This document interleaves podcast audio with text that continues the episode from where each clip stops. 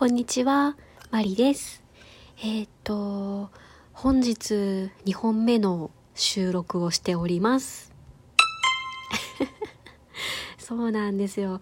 あの、バイオリンのレッスンから帰ってきて、1本目の収録をしていたわけなんですけれども、えーその聞き直しをしている時にですね、あの、ちょうど質問を頂戴しまして、あ、わかる、わかるってなって、ちょっとどうしても喋りたくなりましてですね、2本目を取ることにしました。えーっと、質問はですね、ふみこ組の方からですね、あの、いつもライブとかでお名前拝見してます。ありがとうございます。えっとですね、質問内容なんですが、えー仕事が忙しすぎたり、イライラすることがあったり、残業が多かったりする日、もう嫌だと思うそんな日ほどバイオリンを弾きたくなりませんか？もうやってられんわ、みたいなことがあった後、練習がはかどりませんか？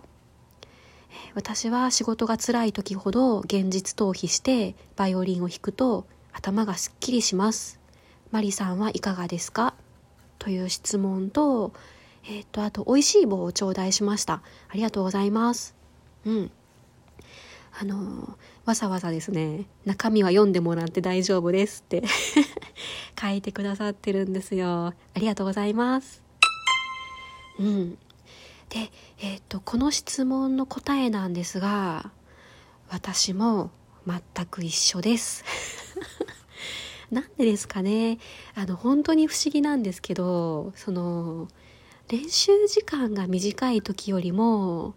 もうそれこそ、あの、すごくイライラしてるとか、仕事が忙しくて、ああ、ちょっと違うことやりたいなって思う時ほど、本当にね、バイオリンの練習すごいはかどって、で、そういう日こそ一発で うまく弾けたりするので、ほんと不思議ですよね。もう、あの、全く一緒です。で、この質問者さんも、多分あれですよね。私と同じようにフルタイムというか、多分お仕事をされているんでしょうね。大変ですよね。うん。わかりますよ。わかります。うん。で、えっと、私の場合はですね、まあ、あの、今住んでいるうちはですね、防音でも何でもなくて、もう普通のマンションなんですね。で、上の階も下の階も両隣も住んでらっしゃるので、もう、何ですかね。いつどこから苦情が来てもおかしくない。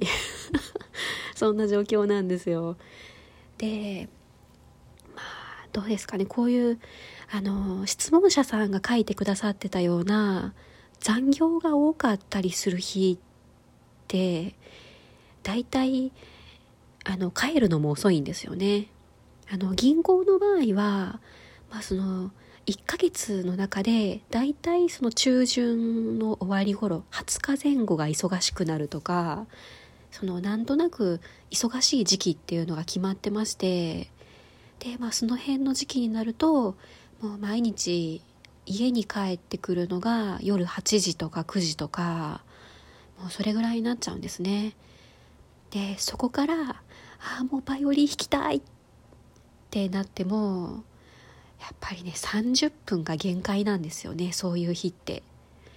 あーあの、早く帰れた日は2時間とか、それぐらい弾く時間取れたりもするんですけど、やっぱりね、ちょっと、ご近所迷惑も考えて、そういう遅くなった日は30分一本勝負で、もう短期集中型で練習してるわけなんですね。うんでもしかしたら質問者さんも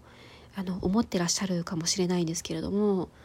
あの私よくツイッター見てましたらですね多分主婦の方とかパートの方かなと思うんですけどその平日の昼間にですね、まあ、ほぼ毎日のように バイオリンの練習動画を上げてらっしゃって今日はこんなことができるようになったみたいなね本当に毎日上げてらっしゃる方がいるんですよね。実はすごく羨ましくてたまらないわけなんですよ。あまあ、その長い時間練習できるっていう練習時間の方も羨ましいんですけどあとはそのあまり迷惑のかからない平日の昼間の時間帯にバイオリンを弾けるっていうのがやっぱりね羨ましいんですよ。うん。そうなんです。まあでもあの何ですかね逆にそういういつでも弾ける方ってまあ今日はこんな感じだったけどどうせ明日も弾けるしみたいなあのちょっとそんな思いがある日もあるんじゃないかなって思うんですよね。その緩みというかまあ今日この辺で終わりにしとこうみたいなのもできちゃうわけじゃないですか。でもあの質問者さんとか私とかあの他の仕事をしながらバイオリンも好きでやってらっしゃる方ってどうしてもその時間の制限が出てきますよね。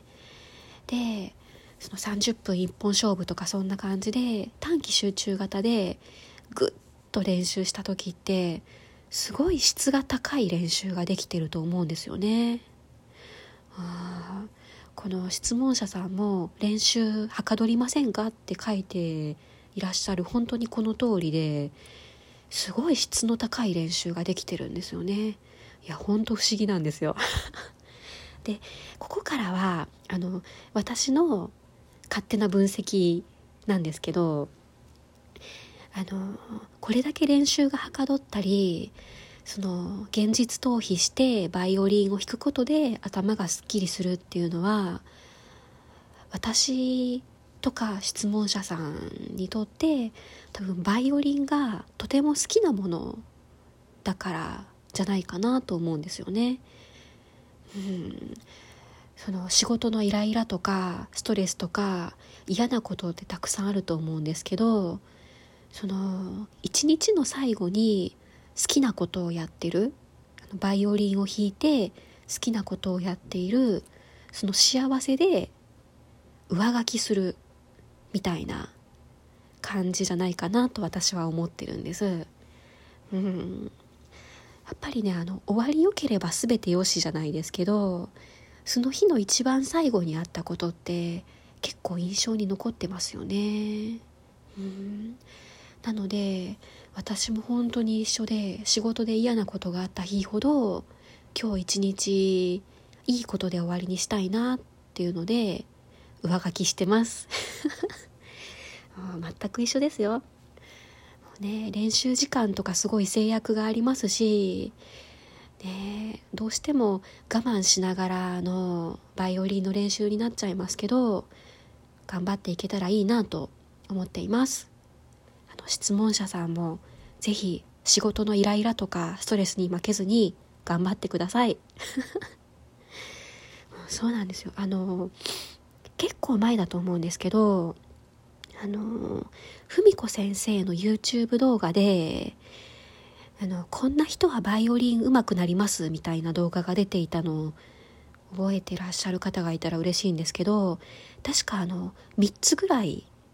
その挙げてたうちの1つがバイオリンに現実逃避をしてる人っていう話だったと思うんですよね。なのであの大丈夫です。私や質問者さん。あと仕事しながらあの空いた時間で頑張ってバイオリン練習している方上手くなると思います。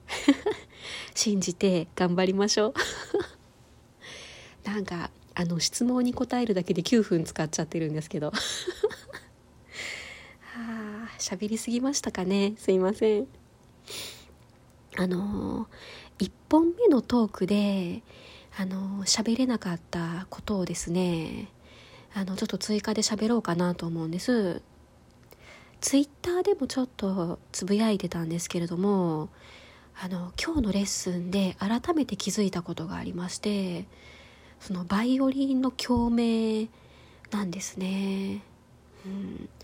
あの今のレッスンは先生も私も座ってバイオリンを弾くんですけれどもあの、まあ、先生が見本を弾いてくださってで私は楽譜を見たりとかあとはまあ先生の指とか弓とかその見本を見せてもらってる時にですね、えー、私は椅子に座って自分のバイオリンを膝に抱えてその先生の見本を聞いてるわけなんですけれどもそのゲーセンの低い音とかあと開放弦とかを先生が弾いてる時のその私のバイオリンの共鳴がすごくてですねうん先生との距離1メートルぐらいは離れてるんですね。まあ、あの譜面台を2人でこう覗き込む感じで斜めに座ってるわけなんですけどそれだけ離れてるのにその先生が出した音にバイオリンが振動してるってあやっぱり音って見えないだけで波なんだなってあの当たり前なんですけど 当たり前なんですけどすごく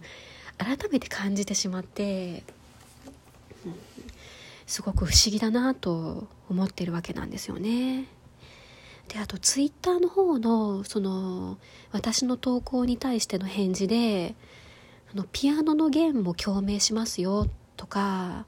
チェロとかコントラバスとかもっとパワフルな楽器になればなるほど共鳴も大きくなりますよっていうのも教えてもらえてあなんかすごくバイオリンの魅力ってというかその不思議というか改めて感じたんですよね。あのチェロさんとかコントラバスさんと一緒に弾く機会が今後あるのかどうかはちょっと怪しいんですけどいつか機会があったらそのパワフルな共鳴っていうのも感じてみたいなと思っています。